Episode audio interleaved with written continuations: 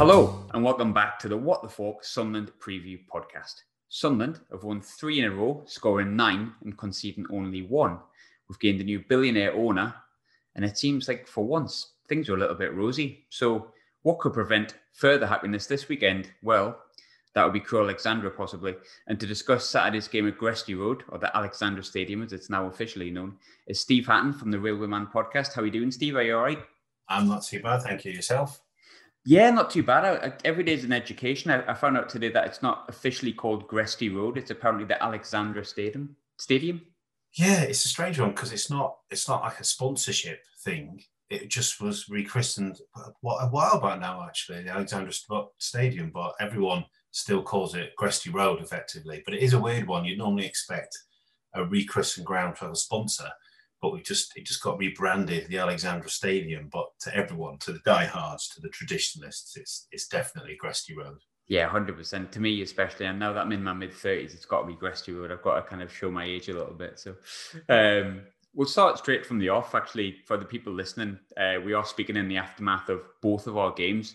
You've just pulled off a, a really good win over Accrington Stanley, and I know Accrington Stanley aren't the most popular team, but they've had a good season. But how was the game? Um, first half was was fairly even. Um, we, we nicked a goal from our centre half due to a bit of a, a goalkeeping error. Um, and second half, I forget exactly when, but they, they went a man down. Uh, after that, it just um, it looked like we were going to um, do what we did on Saturday and fritter away a load of chances, and the chances kept getting missed and kept getting missed, and it was set up for a classic Crewe grabbing uh, a draw from the jaws of victory. But we managed to nick a second, thankfully, but we did fritter away a whole host of chances. But in the end, um, Chris Porter, thirty-six, thirty-seven now maybe he is, um, Warhorse was there, uh, poacher, clinical, knocked it in, two nil. Decent win because they're, they're a difficult team to play against, and they did a real job on us at their ground earlier in the season. It was a real tight game where they didn't let us play, and they nicked a a scrappy goal from a, a rebound off a free kick. So it's quite nice to to turn the tables tonight. And it is a good result. Accrington, I mean, obviously, again, like I said before, not the most fashionable, but it wasn't too long ago, and I'd, I'd probably have to check the league, but I think they had two games in hand and us were level on points and in about eight. So they've had a really good season, but um, I think you touched on it before. They had a red card about the fiftieth minute, I think it was, yes, give or take, that's something right, like that. Um, but obviously, you scored beforehand. Um, the result leaves you sort of almost smack bang middle of the table in eleventh. Must feel like quite morale boosting because, and I've only got the I've only got the stats to look at as opposed to the actual highlights. But looking through your results prior to this evening, you've got a very very late defeat at Swindon, a loss at Peterborough, a really heavy defeat at Gillingham, a draw against ten men Ipswich, and that's all sandwiched in between actually a one nil result at Shrewsbury, which is a bit of an anomaly. So so prior to tonight, has the form been as bad as the results suggest? It's been strange because we, around sort of probably late November into January, we went on this about thirteen match unbeaten run. Yeah. Um, at the start of that, we were playing really well, getting some great results.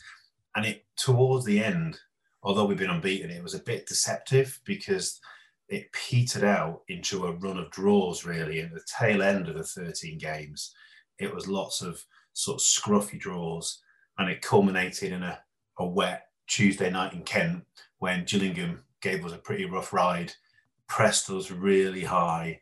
Um, we had two raw young fullbacks playing um, for a variety of reasons, and we effectively gave them three goals by trying to overplay from the back and, and literally presented them with three chances that they they snaffled up, and then they grabbed a fourth from a long throw. And that was the end of the long th- of the uh, the unbeaten run. And since then, really, we've been scratching around for results. We lost a, a fair few players for injury. Uh, we sold Perry Ng to Cardiff. I think it all kind of caught up. And by that point, we played the most games in the division, where we played more than anyone else. And we've had a few weeks off now through postponements and lack of games. And maybe you're now seeing us turn the corner a little bit, a bit, bit fresher. I think all those games caught up with, with the squad, really, along with the injuries. Yeah, absolutely, because it is a young squad, but it's not the biggest of squads as far as I can see. Lost a lot of players for injury. Donovan Daniels played his first game tonight. He's not played since November. He played one game this season. Callum Ainley, we lost. Um, I think it was the cup game at Cheltenham, who I would argue is probably our most talented, um, naturally gifted youngster. He's a big loss. We lost Luke Offord to a torn hamstring, and Ollie Finney, who'd grabbed about eight or nine goals from midfield, broke his leg in that win at Shrewsbury. So those four, combined with Perry leaving, left us a bit short of bodies and I think a bit short of players to fall back on, to be honest. Yeah, and I'm looking through your lineup that you had tonight. I mean, obviously you've got our old academy striker Michael Mandron, uh, Chris Porter up front. Then you've got a, a defence here with Daniels, Beckles, Wood, Pickering, a midfield of Lowry, Wintle, uh, Luke Murphy and Kirk, with Richards in goal. It says here four four two, but Google can be wrong a lot of the time. Are we likely to see a similar lineup due to the squad uh, injuries and things that you've lost recently? It's interesting because uh, Dave Artell has been religiously four three three. He has been consistently four three three, and tonight is the first real time we've seen um, a slight tweak to that. And tonight is probably one of the biggest Crew teams, um, stature-wise, I've probably seen in a good while, because Daniels is by trade really a centre-half. Yeah, I think so. Playing at right back. So we got three six-foot pluses there. You got two big lads up front. And to be fair, Luke Murphy, although he's not brilliant in the air, he's six foot plus as well. So we, we had a, a fairly uh, big team for a Crew side there. Whether he'll go four four two on Saturday or not, I don't know. Was was that something done deliberately to to combat uh, Accrington? They got some big players. They got a long throw. Um, maybe that was a deliberate tactical tweak, or maybe he just wanted to freshen it up a little bit. Porter scored. Um, so maybe you struggle to justify a switch back to four three three on Saturday. Yeah, I think when you win, sometimes you stick with the team you, you play with, don't you? As, you know, injuries aside and, and whatnot, players that are unavailable. You touched on um, the strikers there. Now, you're right in what you're saying. I think when I looked at Crewe, when you played us um, at the Stadium of Light, it's a lot of young lads that are maybe a little bit small on the stature side, but you've got obviously a big lad there that used to be at our academy as well.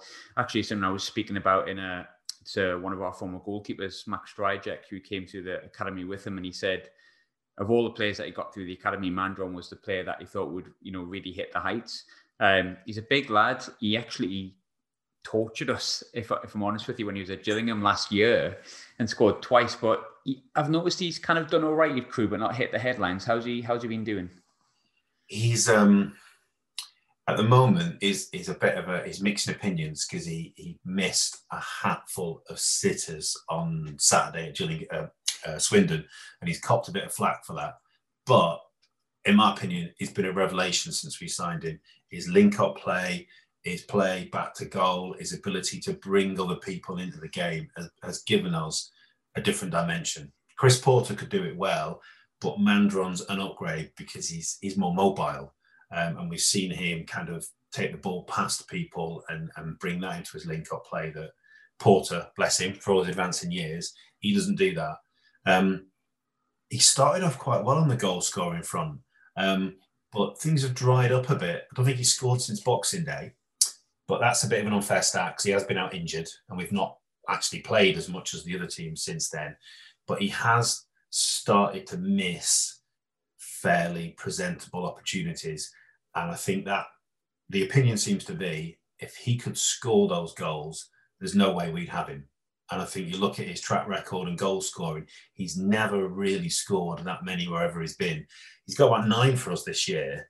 Um, but I think his goal scoring has been his his issue and his finishing.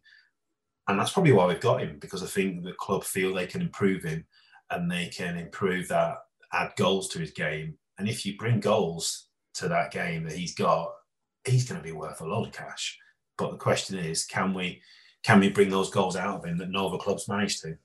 He was a funny one for us because he was in our academy um, when we were in the Premier League, and he he sort of almost seemed like he was on the cusp of getting somewhere in the team, and then he'd have a two or three minute appearance and then he just kind of fretted into nowhere. But he would always be part of what ended up being a reserve side that made up a lot of our, our League One team, like Honeyman and, and Gooch and stuff like that.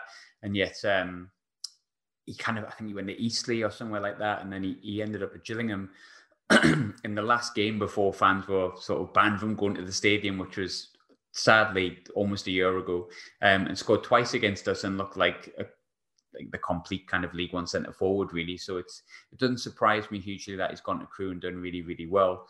Um, another person with obviously a fledgling uh, reputation, shall we say, has been Dave Artell. He seems to be carving out a real reputation for himself as a, a young manager that plays positive, uh, possession-based football that pretty much suits probably the identity of Crewe since sort of I've watched football. Since he's took over, what would you say the positive changes are that he's sort of implemented towards Crewe?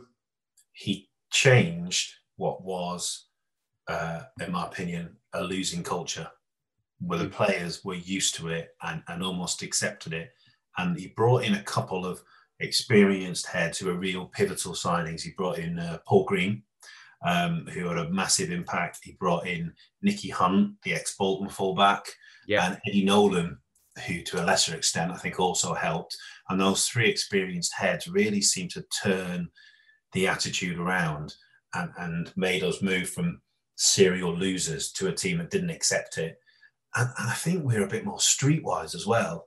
Um, and that's rubbed off on our on our youngsters, and the Crewe kids who come through are normally quite kind of polite and quite well mannered on the pitch and don't get into trouble. But you look at Perry Ng, and he and he's he's got a dreadful disciplinary record, and he's got a bit of niggle about him. Ollie Finney, um, he's unfortunately broken his leg. He's got a bit of attitude and niggle about him, and it just seems we we've not bred these identikit footballers who who are pushovers. Yeah. Um, and I think. He's, he's instilled that that we were not going to lose, never say die attitude that's been quite significant. And he's also brought the football back.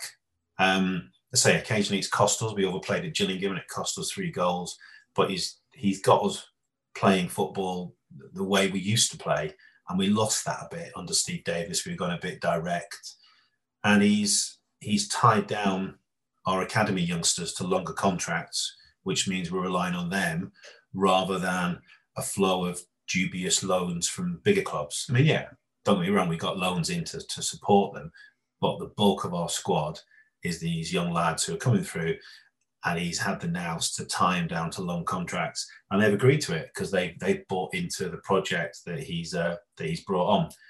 He had a bit of a wobbly start, but we the Crewe board are quite patient, and he's uh, he's turned it around.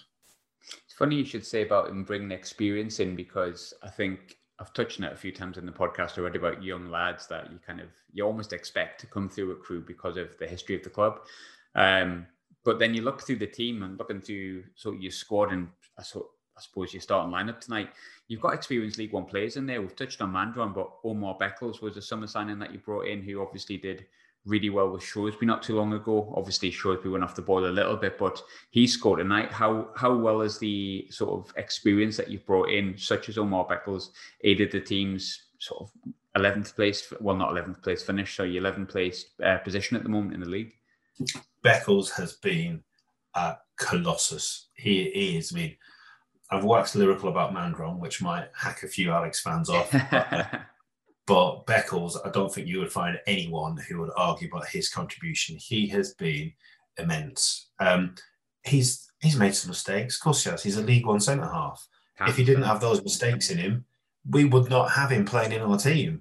Um, but he's been phenomenal. Um, he's, he's quick. He's physically strong. Um, he reads the game well.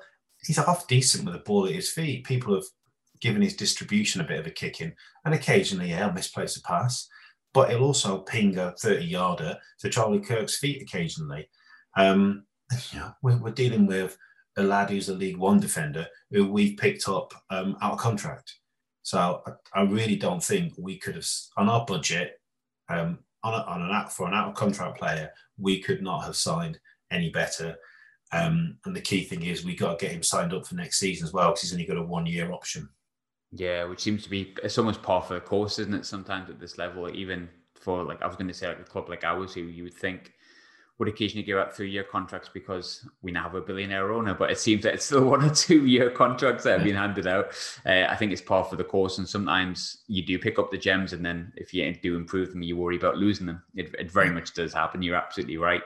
Now, just to kind of flip everything I've just said about bringing the experience in, I'm going to talk about the, the younger players that I brought in, because as I said, sort of off air, I had a bit of a soft spot for Crewe because I ended up doing Football Manager with them about two years ago, and they had these brilliant set of youngsters that came through. So I ended up keeping an eye on them, and it turns out Football Manager is not too far from uh, being correct with it. Um, obviously, when I was young, David, well, when I was a toddler, David Platt would have been the one that moved on um, from Crewe Alexandra and was kind of like the poster boy of what Crewe Alex could produce.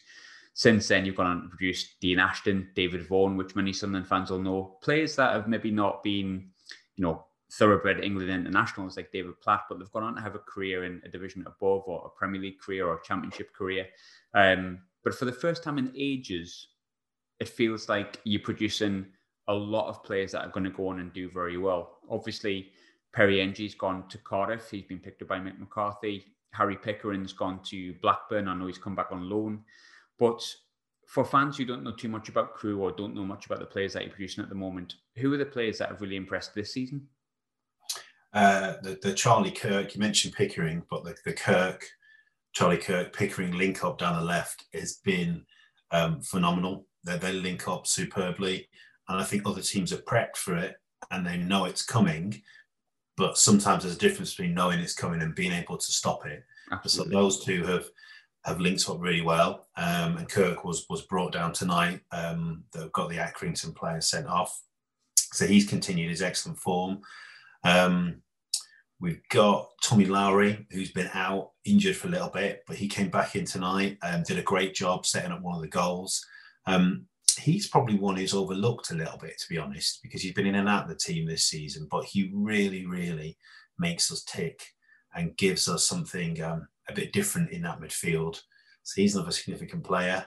Uh, Owen Dale has really found his feet this year. He was he was a sub tonight, but he's gone from last season being a bit of a bit part player to being a kind of key bit of our, of our front three.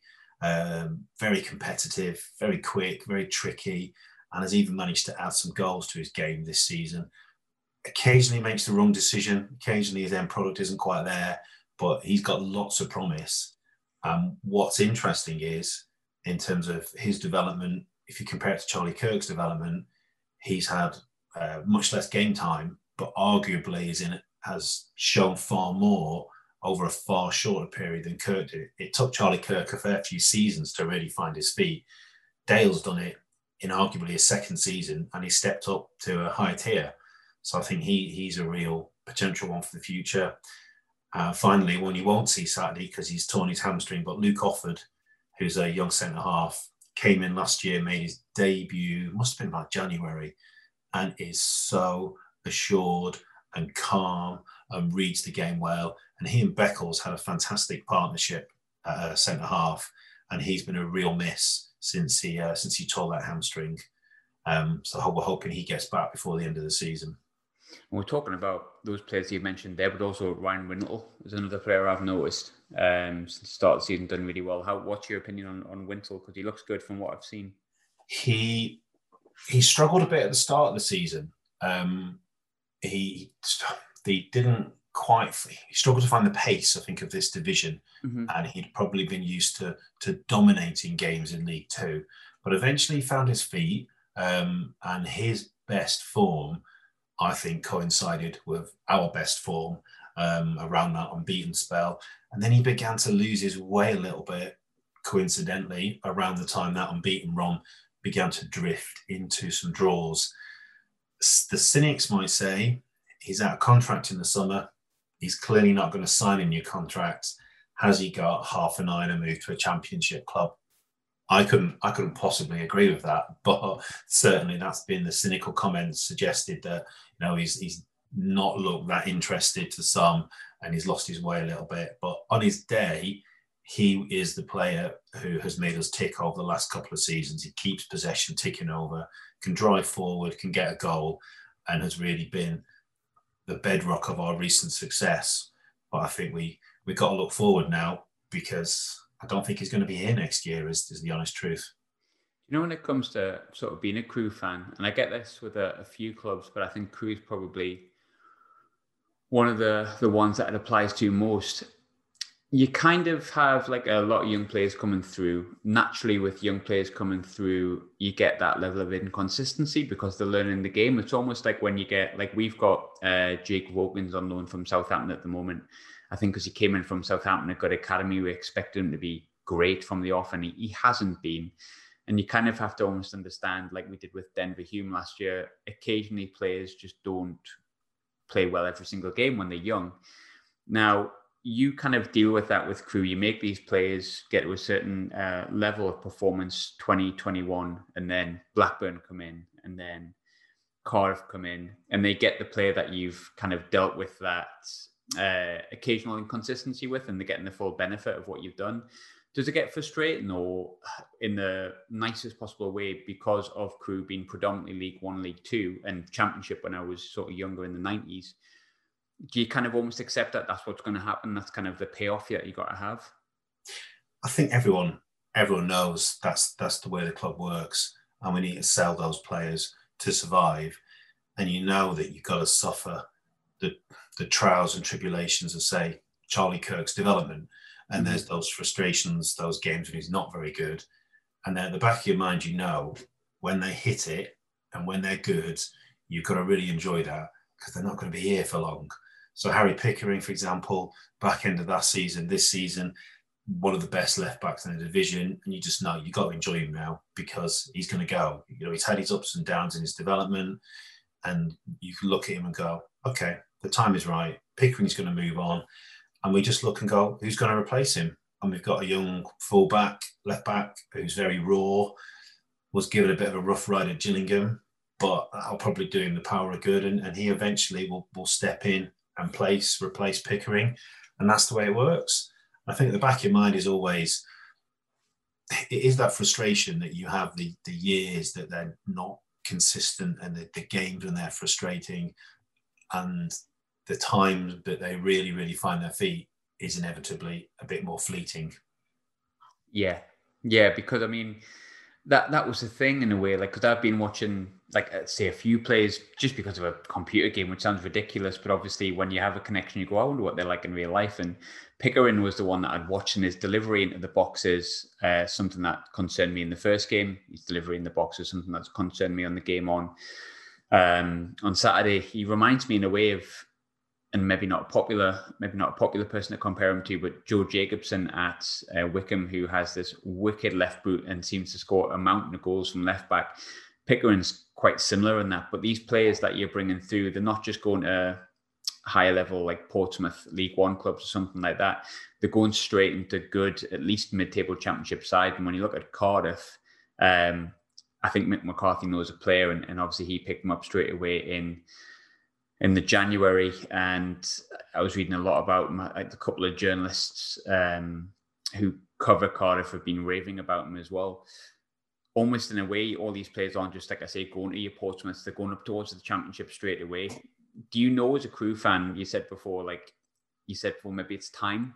When you look at a certain player, do you kind of almost get used to it at Crewe that you, you can almost pinpoint when their progression is ready to go into the Championship or the Premiership? I think you get you you look at them, and we we all knew that that Pickering's ready to move on. Perry Ng, to be fair, didn't really have the best season. We we thought actually he was a bit slack, uh, he was a bit casual, and again, cynically, a few people were suggesting his mind's on a move. Mm-hmm. He, he spent six games suspended for a spitting incident at Cheltenham. We didn't we didn't lose one of them, but I think now he's not there. You do appreciate what he brought to the team. I think he was finding his feet at this level, and clearly he would have found his feet at this level. Let's be honest. He's, he's gone into a championship team and he's flying. And I think now he's gone. We, we do recognise how good he was. But yeah, I think you, you get to that moment, whichever division we've been in, going back further um, to when we were in the championship, and we had Dean Ashton. It was yeah. clear, you know, he, he was carrying the club. It was him. And he had to go, really, because the time was right for him to go and prove himself at a high level. And you do, you get that feeling. And and good luck to him, because that's what we're about. You know, we'll sell them. The money he brings in keeps the club afloat. And normally, we've got someone ready to step up. If not immediately, they'll come in two, three years, and hopefully they'll fill their boots. Which probably brings me on to the next really short but could potentially produce a really long answer. Um, as a Crewe fan then, this season and as a whole, what is success? It's a strange one, because I think at the start it was trepidation. Can can the youngsters step up? We had a really, really tough run of fixtures. We lost at home to Charlton. We lost at Hull. Um, but it was around that point you began to think, actually, we're, we're having an awful lot of ball. We're, we're dominating possession, but we're not scoring. And then something seemed to click October, November, went on this fantastic run. And there was genuine talk of the playoffs. And we were looking up, and, and Dave Artell was buying into it. And I think with the recent dip of form and the injuries and the, and the loss of Perry, I think that's petered out a little bit. And maybe tonight's win kind of reignites that a little bit. But I think the realist in me now says, I think the playoffs are gone. We've played more games than a lot of teams. Um, we've got to be looking to finish in a decent position. Once we get to fifty points, arguably, Harry Pickering, who we got back on loan from Blackburn, do we say, look, Harry, thanks, but actually we're safe. We've got Rio Adebisi, who needs some games and experience. We need to give him a run of games. If Wintle's not going to sign, do we say, all right, Ryan, step aside, let's give some of the other young lads some experience. So I think realistically now, upper mid-table um, would be success this season. Bed in some players for next year, because I do think there'll be a bit of a turnaround in the summer. Wintle will go. We know that Harry Pickering's going to go. Charlie Kirk might move on. So I think the second half of the season could be about bringing in new youngsters and, and getting them experienced at League One level. Totally flipping that one hundred percent, looking at, obviously, your opponents, my team, on Saturday. Things, like I say, seem really, really rosy in Sunderland's garden at the moment, as it sometimes can be, but we're only ever one result away from complete disaster. But um, we've won three. We've got a new owner. We're banging form, probably the best form we've been in all season. It feels like, if I'm honest, it's probably the worst time for any side to face us at the moment. So from the outside looking in, which players are you concerned about from our side on Saturday's game? Where do you think we can damage you? Um, I remember the first game, Gooch was an influence, and he was he was impressive, and he gave us some issues down the wings. Um, McGeady, um, to my mind, McGeady's too good for this level. In my oh, too good! It's a joke. Point. Yeah, he's way above this level. Um, and and I look at the kind of players who normally cause us problems. Charlie Wyke is the typical sort of centre forward who will normally sniff out a goal against us. And I noticed that Max Power played tonight, who used to regularly score against us for Tranmere. So history will dictate that he might have a say as well. But stripping aside history and looking at the names, I think those those two wide players in particular stand out for me. As um, I'm not sure who's going to play right back for us, because, uh, say, Donovan Daniels played there tonight. It could be Travis Johnson, who's who's acquitted himself well since he came in to replace Perry. But he's going to have his work cut out playing against um, those wide players. Yeah, I mean, McGeady's, yeah, McGeady's absolutely on fire at the moment. I'd love to say he's, he's not as good as he looks on paper, but I think he's got nine or ten assists in about two months. Uh, he's only started playing for us again since December. So, yeah, I'm pleased you said that, definitely. Um, now, I touched on it a, a little bit before. Obviously, I'm thirty-four now. Um, so I remember Crewe being in the championship with us um, when we had the likes of Quinn, Phillips, Summerby, Lee Clark, Alex Ray. Um, it's fair to say, certainly in my lifetime, that was probably just before our real glory days in the Premiership, but still one of the best seasons I've ever seen for Sunderland. We, that was Quinn and Phillips in their, their infancy, shall we say. Now, you obviously have a slightly different pathway to ourselves. We went on and had a few years in the Premiership, came down, went back up, did ten years there. Crewe haven't been there as yet. But you've seen Sunderland during their glory days, but now you see Sunderland effectively falling through the leagues and landing up exactly where where you've been for a little while. From the outside looking in, and obviously there's a Netflix T V show which helps a lot of people with this, but um, what have you made of Sunderland's kind of fall from grace almost? Been, I have to be honest, I have never watched the Netflix programme, so I'm speaking at this from a position of great of great ignorance. I wouldn't recommend I, Sunderland Till I Die. Many people would, but I wouldn't, because as a Sunderland fan, it's an awful watch. I, I've um, I used to visit Stadium Light quite a few times when we were in the Championship, and just to see um, a club with an infrastructure and, and a stadium and a fan base of that size slip through the divisions into League One has just has staggered me, to be honest. Um, you know, it, it amazed me that that we are visiting a ground like and a fan base like that in the Championship, let alone dropping into League One. So I've, I've been a bit staggered at, at how it's come to this. And I'm sure if I had to sit and watch the, uh, the Netflix series, I'd get the full narrative behind it.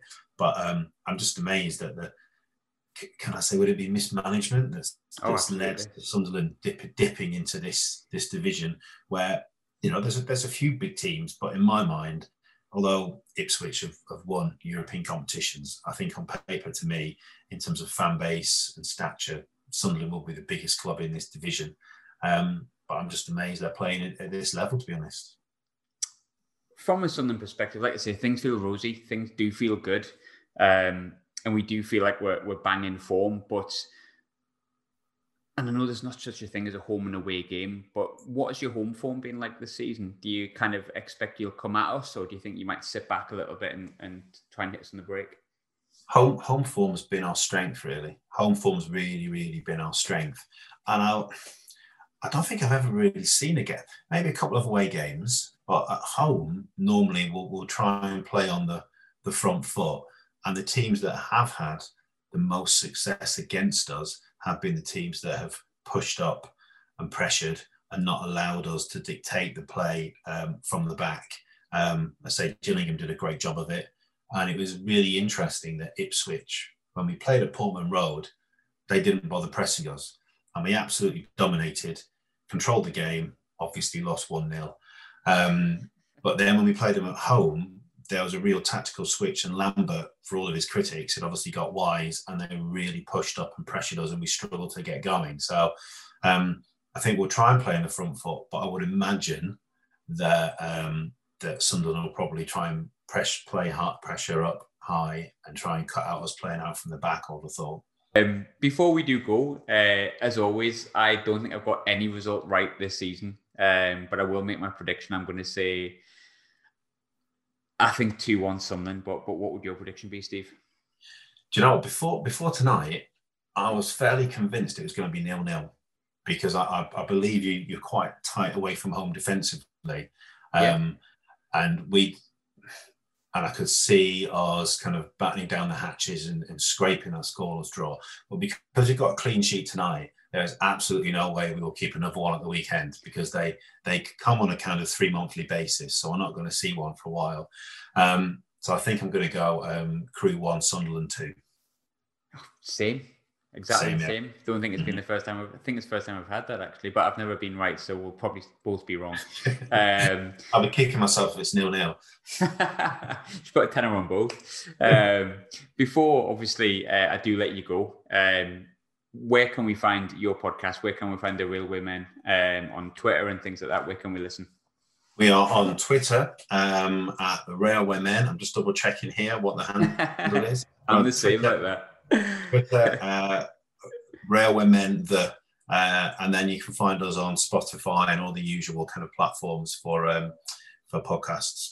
I think we only started in, uh, was it June last year, I think? So it's still in its infancy, but we've done lots of uh, ex-player interviews this year, and it's gone it's gone really well. Everyone's enjoying it. Yeah, that's been going well. It's something I knew be- sort of beforehand, so I'm, I'm delighted that you've managed to join us today, Steve. But as always, I'm getting a little bit better at doing this and pretending that I care. If you want to subscribe to What the Fork podcast, you certainly can. You just press subscribe on something or whatever. If you don't want to, I don't care. It's fine. Um, but thanks for joining me, Steve. I appreciate it as always. Thank you. That's all. Thank you. Thanks for having me on. Spot on.